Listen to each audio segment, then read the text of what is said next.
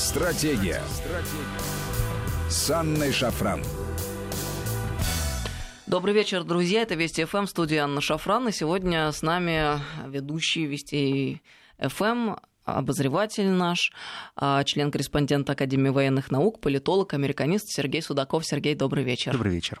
Друзья, напомню вам наши контакты. СМС-портал короткий номер 5533. Со слова «Вести» начинайте сообщение. И WhatsApp, Viber, плюс 7903 170 6363. Сюда бесплатно можно писать. А, Соединенные Штаты Америки нам всегда дают повод для того, чтобы было что пообсуждать. И тут накануне было очень много интересного, связанного с Днем независимости. А, у Трампа были большие планы, ну, наверное, они не совсем ре- реализовались так, как ему хотелось бы. Но в целом очень много внутри Америки а, вокруг Трампа говорят. И не всегда, естественно, хорошее.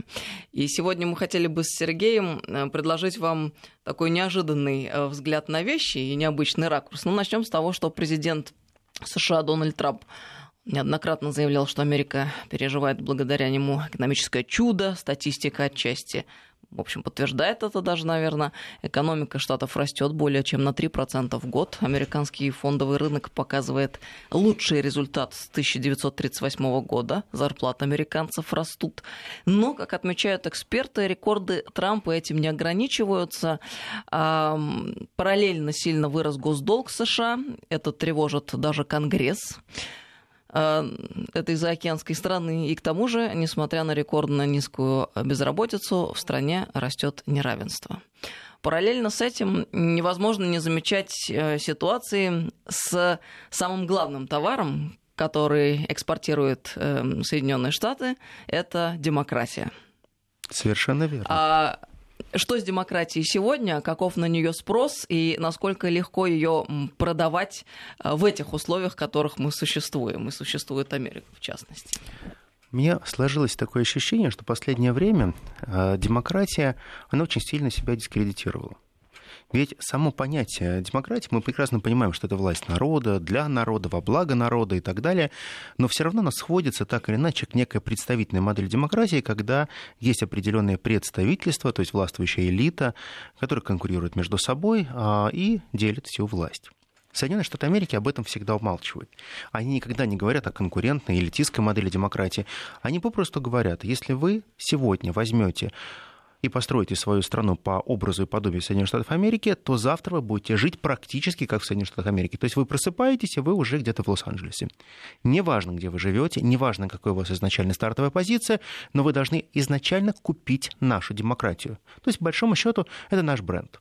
Это тот бренд, хотите, если хотите, это франшиза о том, как должна быть устроена страна.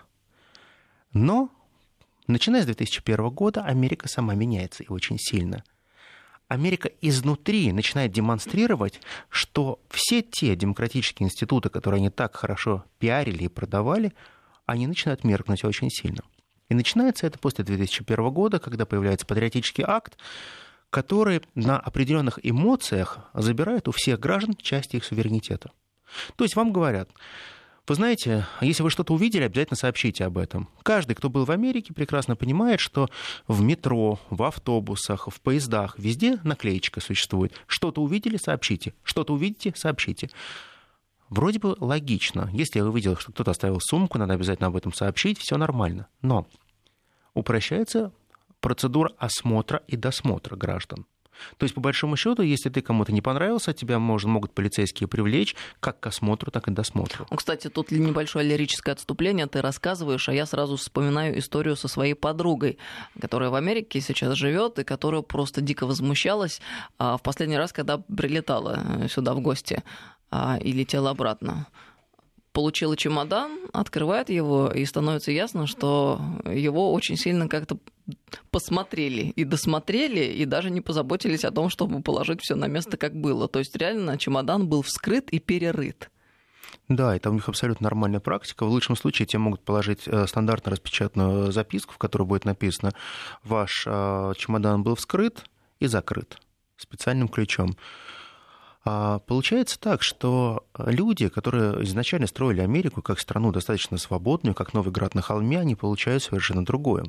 Они получают очень жесткий полицейский режим. Вот вся та привлекательность, которую нам говорит Америка, страна возможностей. Америка позволяет тебе делать абсолютно все, что угодно не так уж и просто.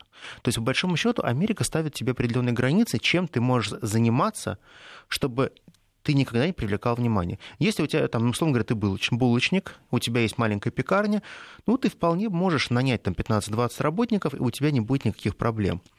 Не дай бог, ты раз, разрастешься до хорошего сетевого ресторана. Не дай бог, ты будешь поднимать какой-то более-менее серьезный бизнес, строительный бизнес.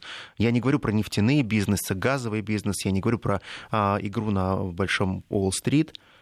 Просто вот больше 50 рабочих мест ты создал – ты из налоговых не выйдешь ты будешь постоянно ходить и объяснять всем, почему твой товар уникален и каким образом он конкурентоспособен, и ты не являешься ли монополистом условно по производству улиток. Я сейчас очень сильно утрирую, но каждый, кто пытался делать бизнес в Америке, прекрасно понимает, что на низовом уровне ты можешь каким-то образом поработать. Чуть выше уровень невозможно. Спецслужбы, а их 17 штук в Америке, они контролируют все э, переводы, которые существуют, кто выводит деньги, зачем, как и так далее. Например, даже если ты находишься в Великобритании, у тебя находится бизнес в Америке, то тебе очень сложно просто так взять, например, закрыть свою компанию, даже если ты ее продашь в Америке, а деньги, которые ты выручишь за продажу своей компании, перевести в Великобританию ты пройдешь все круги ада для того, чтобы эти деньги свои честно заработанные забрать назад и вывести их. Потому что законы очень-очень жесткие и суровые. Личная жизнь вот это отдельная строка.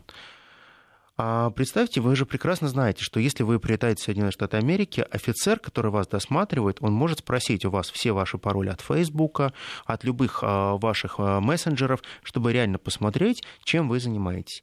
Если вы отказываете, то виза, которая у вас стоит, это единственная виза, которая дает вам только право на влет в страну, а не въезд в страны. То есть вы въезжаете в страну, вы прилетаете туда, либо приплываете как угодно, но вы проходите некую санитарную зону.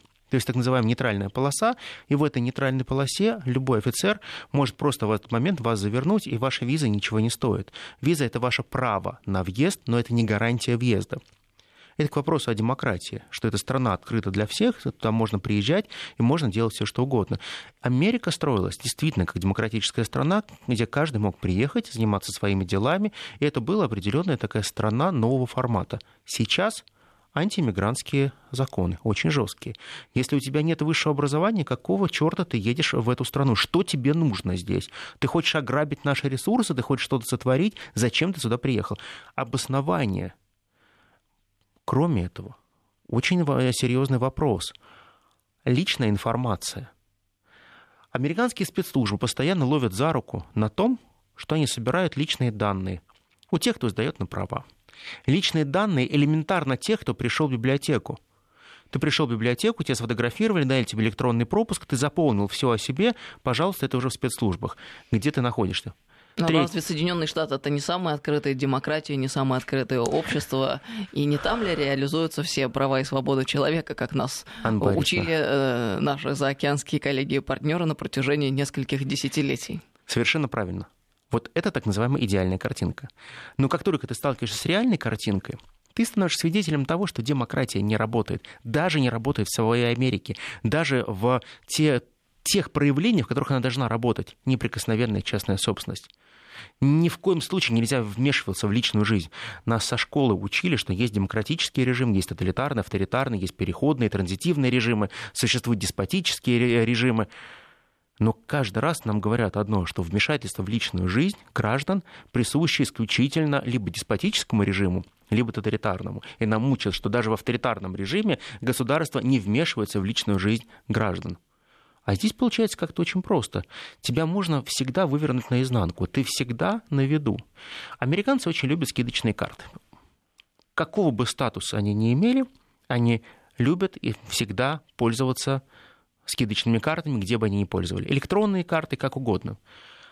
Иногда вот э, мне абсолютно странно, когда они дают советы своим конгрессменам, сенаторам и так далее, которые имеют определенные грехи и заводят интрижки и романы, ездят в разные штаты со своими возлюбленными, они всегда рассчитываются наличными. Например, приезжают в отель, рассчитываются наличными. Ну, правильно, чтобы не было следа. Но они используют при этом скидочные карты. Сергей, это гениально. Ну как же, понимаешь, надо же сэкономить. И тут становится все очевидно. Какой сенатор, какой конгрессмен американский, где был, пребывал и так далее. Изначально концепция создания а, электронных денег, создания электронных платежей, создания а, всевозможных а, вариантов того или иного получения скидок, это просто отслеживание, в том числе твоих активностей, твоих покупок, твоя жизнь. Она всегда на поверхности. Но мы же прекрасно это понимаем. Мы же прекрасно понимаем, что Соединенные Штаты Америки, они создали свою страну по образу и подобию. Мы говорили Рима, мы говорили о том, что они создают настоящую империю. Но почему эта империя так прогнила изнутри? Нам все время показывают очень хорошую картинку. Ты приезжаешь в Америку, когда первое время, очень-очень у многих, у 90% это вау-эффект. Абсолютно такое. Все изумлены, когда они идут по 42-й, они приезжают в Нью-Йорк, это горящий город. Второй день ты это видишь, третий, четвертый. У тебя глаз настолько замыливается, что ты перестаешь на это обращать внимание.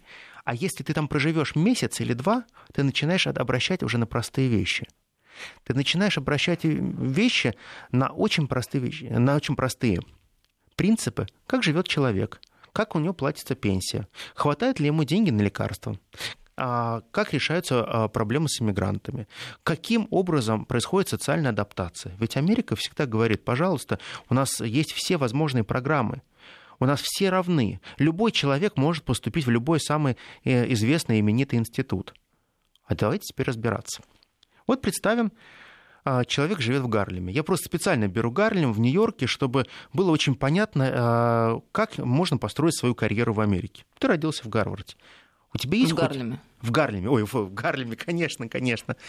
У тебя есть, я хотел просто как раз хотел сказать про Гарвард, есть ли у тебя хоть какой-то шанс поступить в Гарвард или Ель? Ну, нам рассказывают, что, конечно, безусловно, должен быть такой шанс, как а... бы он есть. Давайте просто по, по этапу, если мы пробежимся, все будет очень просто и понятно. Вы пришли с хорошей целью. А, вы учитесь в Гарлеме.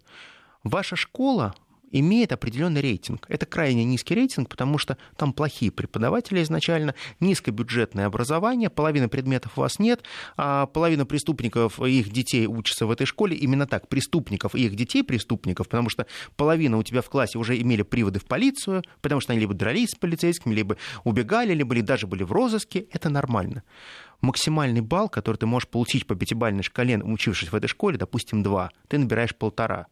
Все хорошие колледжи для тебя закрыты автоматически. Речь о каких-то хороших университетах для тебя тоже закрыты когда нам показывают фильмы о том, что вот жил добрый, хороший цветной мальчик, он поступил в очень крутой институт, ему повезло и так далее. Этот хороший цветной мальчик должен изначально жить в хорошем районе. Чем дороже у тебя район, в Беркли, например. Либо ты живешь э, в Нью-Йорке. Но Манхэттен всегда вот Гарлем тоже находится на Манхэттене. Но если ты на 40-й живешь, или на 57-й, или на 17-й, это один Манхэттен. А совершенно другой Манхэттен, который идет после 160-й улицы, это Гарлем. Это тоже Манхэттен. От твоего места проживания зависит твоя школа, которая максимально баллов тебе даст. От твоей школы зависит тот колледж, куда ты поступишь. И, естественно, от твоего определенного статуса твоих родителей, тех гарантийных писем, которые ты получишь, и добрых слов того, что твои родители также закончили Гарвард или Ель, зависит твоя судьба. Вот эти самые рекомендательные письма? Совершенно верно. Письма счастья. Откуда это пошло? Это не чисто, это не налоговое письмо. Это именно те письма, которые позволяют тебе прокладывать правильную дорогу. Да, все платное образование, да, тот же Гарвард частный институт. Но чтобы туда зайти, ты должен быть участником клуба. Изначально родившись не в правильном районе, у тебя нет шансов на какую-то дальнейшую жизнь дальнейшее продвижение. То есть, по большому счету, если ты хочешь расти, ты изначально должен быть по рождению крут. Ты должен по рождению быть тем, кто являлся управленцем. Либо хотя бы просто откусить этот кусочек счастья и хотя бы снимать квартиру в этом дорогом районе, чтобы у тебя а, твои дети учились в этой дорогой школе. Деньги. Опять же, деньги. Америка никогда не говорит о том, что насколько дорого дается концепция хорошей жизни. Вот тот блеск Америки, который был всегда, он действительно меркнет в последнее время. Слишком много вылазит того, что является негативной стороной. Когда Трамп идет на выборы и говорит, сделаем Америку вновь великой, вновь великой А что он имеет в виду? Что Америка встала на колени? Что что-то в Америке не так? Он это же говорит открытым ну, текстом. Ну да, это, кстати, очень интересное наблюдение. Если лозунг так именно звучит, сделаем Америку вновь великой, это логически означает, что сейчас совсем как-то раскрутились гайки. Да, и к чему я это подвожу? Подвожу к очень простой вещи. Если Америка не такая великая, ее надо сделать великой вновь, то за счет чего ее можно сделать великой? Наверное, для, за счет того, что надо а, какую-то а, провести модернизацию той демократии, которая есть. Может быть, ее как-то обновить, подобновить, чтобы внутри Америка стала привлекательна. Не получается. Трампу не удалось договориться со всеми своими спецслужбами, потому что как они хулиганили, так и хулиганят. Они прослушивают, они просматривают, они воруют частную информацию, и все находятся под большим таким колпаком, но не Мюллера, а большого дяди Сэма. А у него была такая задача, как ты полагаешь? Я полагаю, что для того, чтобы э, пройти на, на следующий срок, очень важно было не только подружиться с Пентагоном, не только сделать замены в ЦРУ, поставив туда э, свою протеже, Конечно, нужно было договориться с Министерством юстиции, э, сменить там команду. Конечно, очень здорово, если ты можешь вмешаться и в дела ФБР, которые непосредственно подчиняются Министерству юстиции. А остальные спецслужбы, они все были сформированы администрацией Обамы. Нет, не созданы, а сформированы команды, которые там работают. Я понимаю, но вот эта ситуация, о которой мы сейчас ведем э, речь, э, в частности, да, с одной стороны, невозможность э, продвинуться куда-то вверх, если у тебя нет изначально э, финансовых ресурсов либо статуса, а с другой стороны, вот эта жизнь под колпаком. А вот эта ситуация, она осознается широко людьми на местах? Очень Ну, сильно. наверное, первая, да, а вот вторая. Я имею в виду наблюдение, личная информация, стукачество и так далее. Только за счет средств массовой информации, только за счет погружения в среду приходит понимание. Рядовые американцы прекрасно это знают. А американцы прекрасно после 11 сентября а, прекрасно сформировали некий новый мир. Новый мир стукачества. А, настучи, и все будет хорошо. Настучи на соседа, все будет здорово я прекрасно э, видел, как раньше американцы, когда они покупали какую-нибудь дорогую машину, особенно немецкой марки, они обязательно преувеличивали а, мощность машины. Ну, были там, условно говоря, 600-е Мерседесы, и как вот в Москве ездили только 600-е, неважно, какой у тебя был двигатель, но шилдик был 600-й. Вот американцы, они тоже очень такие тщеславные. Они, условно говоря, покупали себе 320-й Мерседес, а клеили шилдики 600. Ну, здорово, чтобы сосед тебе позавидовал. А в Германии, например, действовало всегда иначе. Машина всегда была без опознавательных знаков. То есть приезжает Мерседес, ты не знаешь, какой он, что у него под капотом, что там у него внутри, какое сердце бьется. И я раньше думал, вот это классическая протестантская этика. Да, быть скромней, быть все там и так далее. Точно такая же концепция приходит в Америку сейчас. Никакого кича, никакой крутой машины, никаких шилдиков на показ. Страх – Страх перед тем, что сосед подумает, что ты живешь круто, значит, ты подворовываешь, значит, ты каким-то образом деньги можешь осваивать по-другому. Ведь по большому счету ты должен платить за все налоги, так как это есть в Европе, так и в Америке. Вот если ты нанимаешь себе горничную, платишь наличными, то твоя горничная, она не получает полноценной зарплаты. То есть ты в HR-агентство не обратился, а просто нашел человека, который ты платишь, горничная, он тебе убирается. Ну, Вы... не делаешь социальное отчисление. Абсолютно верно можешь получить такие сроки, что мама не горюй. Все это знают, но все это делают. Вот тотально все это понимают, насколько это страшно, очень сильно боятся и не могут себя преодолеть, потому что Соединенные Штаты Америки они стали настолько неуютные, что когда ты разговариваешь с обычными людьми, американцами в Америке, вне Америки, они говорят, ты знаешь, за последние 15-17 лет Америка стала некомфортна для проживания. Не потому, что а, мы стали другими, а потому что атмосфера очень сильно изменилась. Все хотят модернизировать эту демократию, она уже не работает. То есть, по большому счету, мы имеем только назывную демократию как бренд, который надо продавать дальше. Но у меня возникает другой вопрос – остальные страны, куда вылазит Америка, где она говорит, здесь нет демократии. А вот принципиальный вопрос, а что они имеют в виду, что там нет демократии? Или какова их концепция демократии? Очень интересно, да, ты поставил вопрос, что понимается по той демократии, которая продвигается вовне, если ее даже внутри уже сегодня нет. Совершенно верно. И вот здесь возникает вопрос. То есть а... капитализация очень сильно упала, ты хочешь сказать? Капитализация бренда демократии, конечно, упала. Ведь по большому счету, если ты хочешь, чтобы у тебя что-то продавалось, ты должен накрутить максимальную цену, ты должен обманывать, ты должен абсолютно выдавать, что это конфетка. Но когда внутренние СМИ все начинают говорить о том, что да, у нас влазят в компьютеры, да, у нас просматривают телефоны, да, у нас а, нет свободы частной жизни и так далее – но по большому счету на этом строилась Америка. Вот это мой дом, который я защищаю с оружием в руках. Вот это мое личное пространство. Я стою на том, что есть мое личное пространство.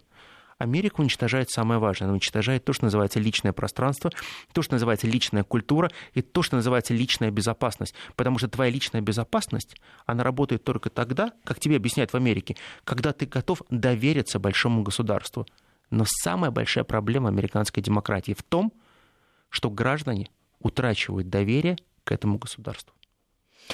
Слушай, какой интересный парадокс э, обозначился и тобой сформулирован. То есть, с одной стороны, что такое Америка? Мы привыкли отождествлять ее, ну, в частности, да, с некой приватностью и да. с абсолютной защитой этой приватности. А с другой стороны, понимаем, что сегодня в 21 веке, особенно когда технологии а, с такой интенсивностью развиваются, а, невозможно не учитывать а, повсеместное вхождение государства во все сферы. Совершенно верно. И вот тут мы сейчас продолжим этот э, разговор. С нами Сергей Судаков сегодня. Новости 5533 Вести, это СМС-портал. Стратегия. Стратегия. С Анной Шафран. Добрый вечер, друзья. Мы продолжаем беседу. С нами Сергей Судаков, политолог, американист, ведущий Вести ФМ, член, корреспондент Академии военных наук. 5533 Вести это СМС-портал и WhatsApp Viber плюс 7903 176 363. Сюда бесплатно можно писать. Ну, мы остановились на том, что интересное такое противоречие наблюдается, когда тренд на а, тотальное доминирование, американский тренд, входит а, в клинч с изначальными позициями а, Э, которые там, декларировались Америкой и внутри, и вовне, э, что, мол, человек превыше всего его, его права и приватность. И вот очень интересно, каким образом удастся нашим заокеанским коллегам, партнерам из этой ситуации выйти. И вообще пытаются ли они это сделать, или на самом деле они даже не задаются этим вопросом, а это мы сейчас, рассуждая, рассуждая на тему, приходим к таким интересным философским обобщениям. Если посмотреть э, те академические школы, которые есть в Соединенных Штатах Америки, то, безусловно, они задаются тем, что они проводят исследования по демократии и насколько демократия была привлекательна 20 лет назад, 30, 40 лет назад и сейчас. Именно поэтому э, Трамп он неоднократно заявил о том, что Америка больше не будет навязывать никому некую модель демократии. Звучало очень хорошо. Живите как хотите, все здорово и замечательно. У меня возникает тогда вопрос. Когда Соединенные Штаты Америки пытаются угрожать, например, сейчас Ирану, пытаются вести торг свысока, вводят новые и новые санкции, почему ввиду всех тех пунктов, которые они перечисляют, они всегда говорят отсутствие демократии?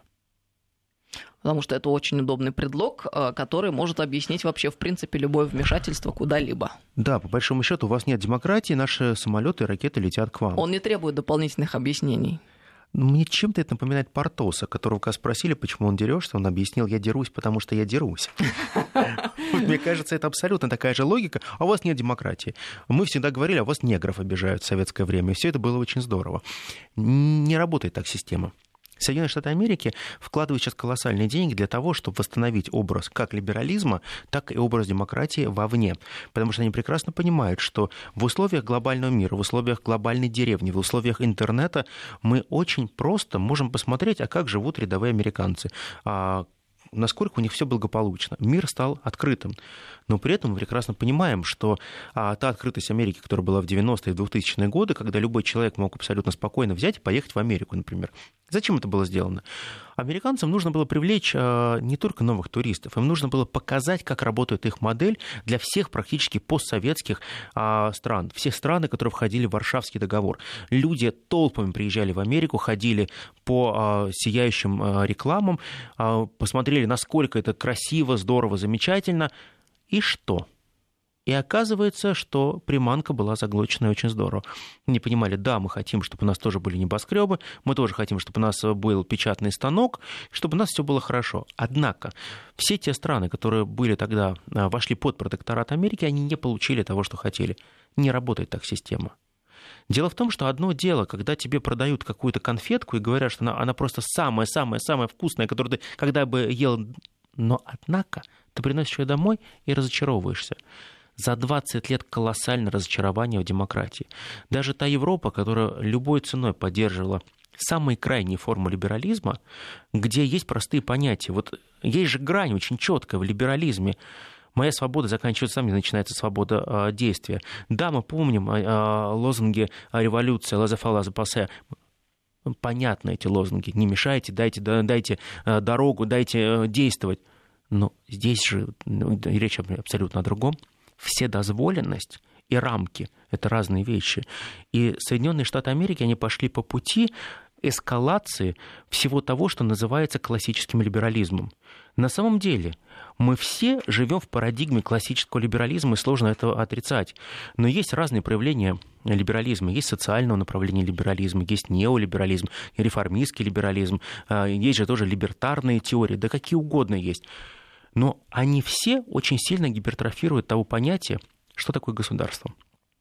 Соединенные Штаты Америки всегда говорила о том, что государство классически должно быть ночным сторожем, не вмешиваться ни в какие дела. Рынок превыше всего. Ребята, а может вы про какую-то другую страну говорите, я что-то не понимаю? У вас без государства не происходит ничего. Соединенные Штаты Америки построены по такому принципу, что государство, в принципе, регулирует все сферы общественной жизни. Государство при помощи налоговой системы, системы безопасности курирует абсолютно все сферы жизни. Ведь по большому счету такое количество спецслужб, 17, зачем было нужно Америке? Это же огромное количество ртов, которые надо кормить. А все для того, чтобы контролировать не только свою страну, но и контролировать правильный транзит демократии. Как происходит, а самое главное, контролировать выплаты за эту демократию. Ведь вот же, вот же очень понятно. Мы тебе даем демократию, ты нам свой суверенитет. А не хочешь свой суверенитет выкупить назад? Замечательно. Возьми у нас кредиты мы тебе напечатаем деньги, возьми наши деньги. Ни одна страна, которая эм, не брала кредиты у Всемирного банка, она никогда не стала после этого богатой страной. Никогда. Потому что ресурсы настолько использовались в одни ворота, что Штаты поглощали страну за страной. И вот на этой двадцатке, в Осаке, происходит очень интересное движение, когда ряд крупнейших стран начинают объединяться – и объединяться против Соединенных Штатов Америки, против глобального монополиста по продаже идеологии и режима, по продаже либеральных, либерализма и по продаже демократии. Это Россия, Китай, Индия. Это те страны, которые шаг за шагом начали проводить новую политику триумвирата. Я сейчас не говорю о БРИКСе, я говорю о тех странах, которые являются ключевыми в формировании нового геополитического порядка. Посмотрите, вот вы покупаете лекарства во многом. Во всем мире э, практически э, существует такой даже присказка, что в каждой второй таблетке а, присутствует индийское сырье. Химическая промышленность Индии настолько сильно развита, что у них ставка на медикаменты и на ту химию, которая производится, из которой производятся медикаменты, а, она достаточно высока. Это огромнейший сектор. Индия космическая держава. Индия а, та держава, которая всегда может защитить себя при наличии ядерного оружия. Индия та страна, про которую мы очень мало знаем, мало про нее говорим. Мы всегда говорим, это нищета Индия. Это неправда. Индия очень разная. Там есть большие э, капиталы, там есть наука, емкие технологии. Та страна, которая действительно страна контрастов. Но она просто другая, мы ее не понимаем. Это другая культурная модель, а, которая да. очень сложна для понимания западноевропейского сознания. Вот в чем дело. Да, а просто объясните, что есть брахманы, есть упанишады. Это, это другая концепция. По большому счету, мы можем сколько угодно говорить, а, ну, мало кто в России, я думаю, по доброй воле взял, читал Архашастру, Бахагавангиту и так далее. Это только специалисты во многом... Ну, если ты в университете там еще изучал. Ну, да, и в университете кто-то пролистывал, читал, знает представление о том, как это работает система. Китай огромнейшая держава. Я считаю, экономика номер один, конкурент номер один Америки. Нам всегда говорят, экономика Америки и Китая срощена просто до неприличия. Китай всегда пойдет на поводу Америки. Они могут все что угодно делать, но Америка всегда поставит Китай на колени, потому что Америка является тем рынком, который потребляет все те товары, которые производит Китай. А ведь это же зависимость, это очень здорово, это как наркотик.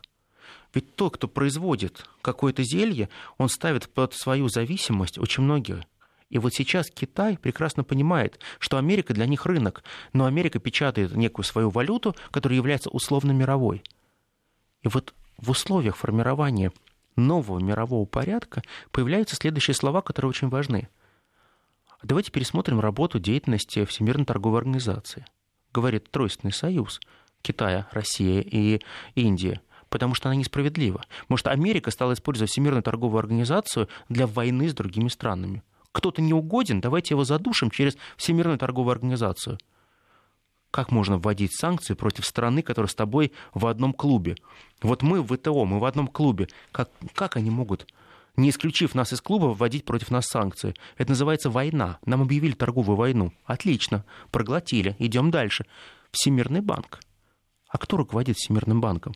У кого является тот пакет, который является определяющим и голосующим? У Америки.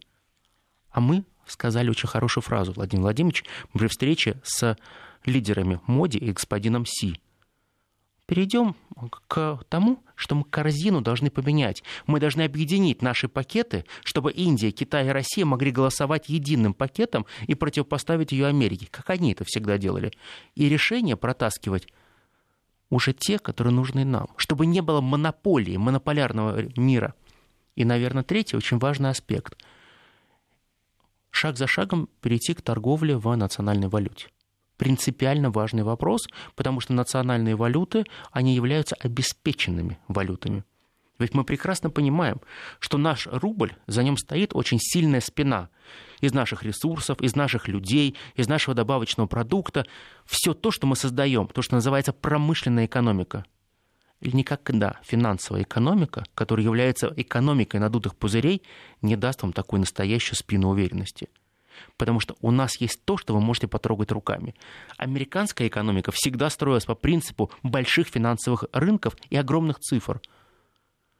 Вот в этих стратегиях меняется само понятие конкурентной экономики.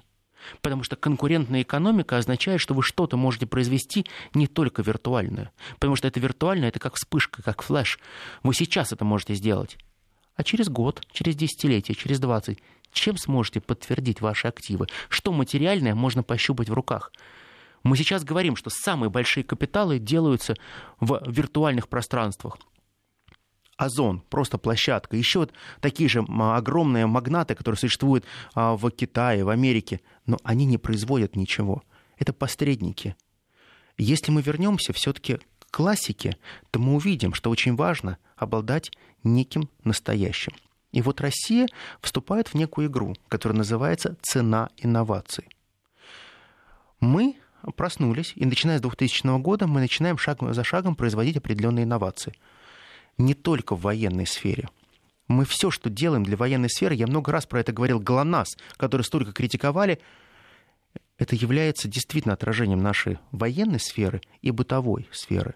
Мы строим огромное количество вышек даже простой сотовой связи. Вы не заметили, насколько у вас стало лучше связи и работать интернет? Что во многом вы видите, что по вашему скоростному интернету вы можете спокойно смотреть видео, находясь в любой точке России. Когда вы приезжаете в Европу, вас ничего не удивляет? Да, это действительно факт. И ты понимаешь, что на самом деле у нас некоторые вещи, ну, технические, я угу, имею в виду, работают верно. гораздо лучше, чем как бы в продвинутой Европе. Знаешь, мне, мне всегда это удивляет, когда ты приезжаешь в Европу, и тебе приходят и говорят, вот, вот здесь пароль, вот это чек, а последующее время вы можете оплатить. Нет бесплатного Wi-Fi во многих местах. А, везде Wi-Fi закрыт, его можно купить. В отеле посуточно надо платить за Wi-Fi. Во многих отелях существуют а, тарифы, которые нужно оплатить там, на, не, на неделю и так далее. Где-то, конечно, дают, я не говорю про всех, но мы-то забыли про это. У нас в метро везде есть э, свободный Wi-Fi, мы живем по-другому. Но это никто не видит. Никто не видит, что качество жизни стало меняться. Все начинают говорить только о том, а давайте посчитаем ВВП на душу населения. Это неправильный подсчет. Давайте посчитаем цену инноваций. Сколько стоят американские инновации, когда они производят какие-то новые технологии, да пусть даже какие-то ракеты. И сколько стоят у нас инновации – в десятки раз дешевле стоят наши инновации. Скорость введения инноваций у нас очень большая. Вы посмотрите, как за последние десятилетия изменилась наша жизнь. Вы же все прекрасно помните, что не так давно мы еще все мечтали получить видеомагнитофон. Вы помните об этом. И какое это было чудо, когда все менялись кассетами друг с другом. А у меня есть вот такой фильм, а у меня есть такой. Потом пошли CD, DVD, диски. Сейчас приходит цифровое телевидение – И все это при жизни одного человека. Никто не думал, что это будет возможно. И это в закрытой чудовищной стране, как нас называют Россия. А в чем мы закрыты? Что мы делаем не так? Когда иностранцы приезжали к нам на чемпионат мира по футболу, они видели, какая наша Москва, они видели наши другие города, они восхищались нашим Дальним Востоком, они восхищались нашей Сибирью. Они говорят, помните тот абсолютно чудесный случай, когда австралийцы приехали в зимних пуховиках и угах, которые практически в валенках вышли, чтобы э, участвовать э, в матче в 30-градусную жару. Ну, не ну, сказали. Матч, да. да, не сказали им, что может быть по-другому. И медведи у нас не ходят. Проблема в другом. Когда нам каждый раз сравнивают, что американская демократия автоматически равно качество жизни, надо подумать. Ведь вам никто ничего не даст бесплатно. Вы же всегда должны у государства какой-то кусочек выиграть. И в Америке сумасшедшее понятие конкуренции. Каждое место под солнцем занято. Каждый продавец пончиков, он уже поделил это место под солнцем. И если ты изобретешь какой-то нано-пончик, возможно, у тебя есть шанс. Но ты должен сделать настолько что-то качественно иное, чтобы найти свою нишу. Работа есть, но работа на низших уровнях. Ты можешь пойти работать таксистом. Ты можешь э, пытаться э, работать в булочной, ты можешь да, быть горничным, ты можешь делать все, что угодно, но не более чем за полторы тысячи долларов в месяц. Казалось бы, э, нам сейчас наши либералы скажут, это большие деньги. Ну, вы сравните уровень, да, затрат. А посчитайте, сколько стоит снимать квартиру, сколько надо будет налогов заплатить с этих денег, а сколько стоит просто покушать, вы знаете, что в городах, во многих крупных в Америке, э, готовить и иметь кухню это очень дорого. Гораздо дешевле пойти и съесть булочку. Поэтому бедные люди, они толстые. Это простой принцип. Американцы этого не скрывают. Бедный человек всегда имеет лишние килограммы по одной причине он ест некачественную еду. Он ест так называемую массовую еду, которая изначально была произведена для того, чтобы она была максимально дешевая. Наполнить желудок низкого качества. Просто едой. наполнить желудок и забыть про это побольше мучного. Все отлично будет. Мы видим, как все полицейские с огромным удовольствием по дюжины пончиков съедают. Кстати говоря, попробуйте хоть как-нибудь съесть 12 пончиков, а после этого спокойно передвигаться. И выпить примерно 800 грамм кофе. 800 грамм в среднем полицейский выпивает в 3 часа дежурства. За 3 часа дежурства 800 грамм кофе. Это много. Мы, мы не можем так, мы другие. А вот теперь представьте, когда посчитали примерно, сколько получается человеку в остатке, даже если он получает свои полторы тысячи долларов Америки, он всегда уходит в минус.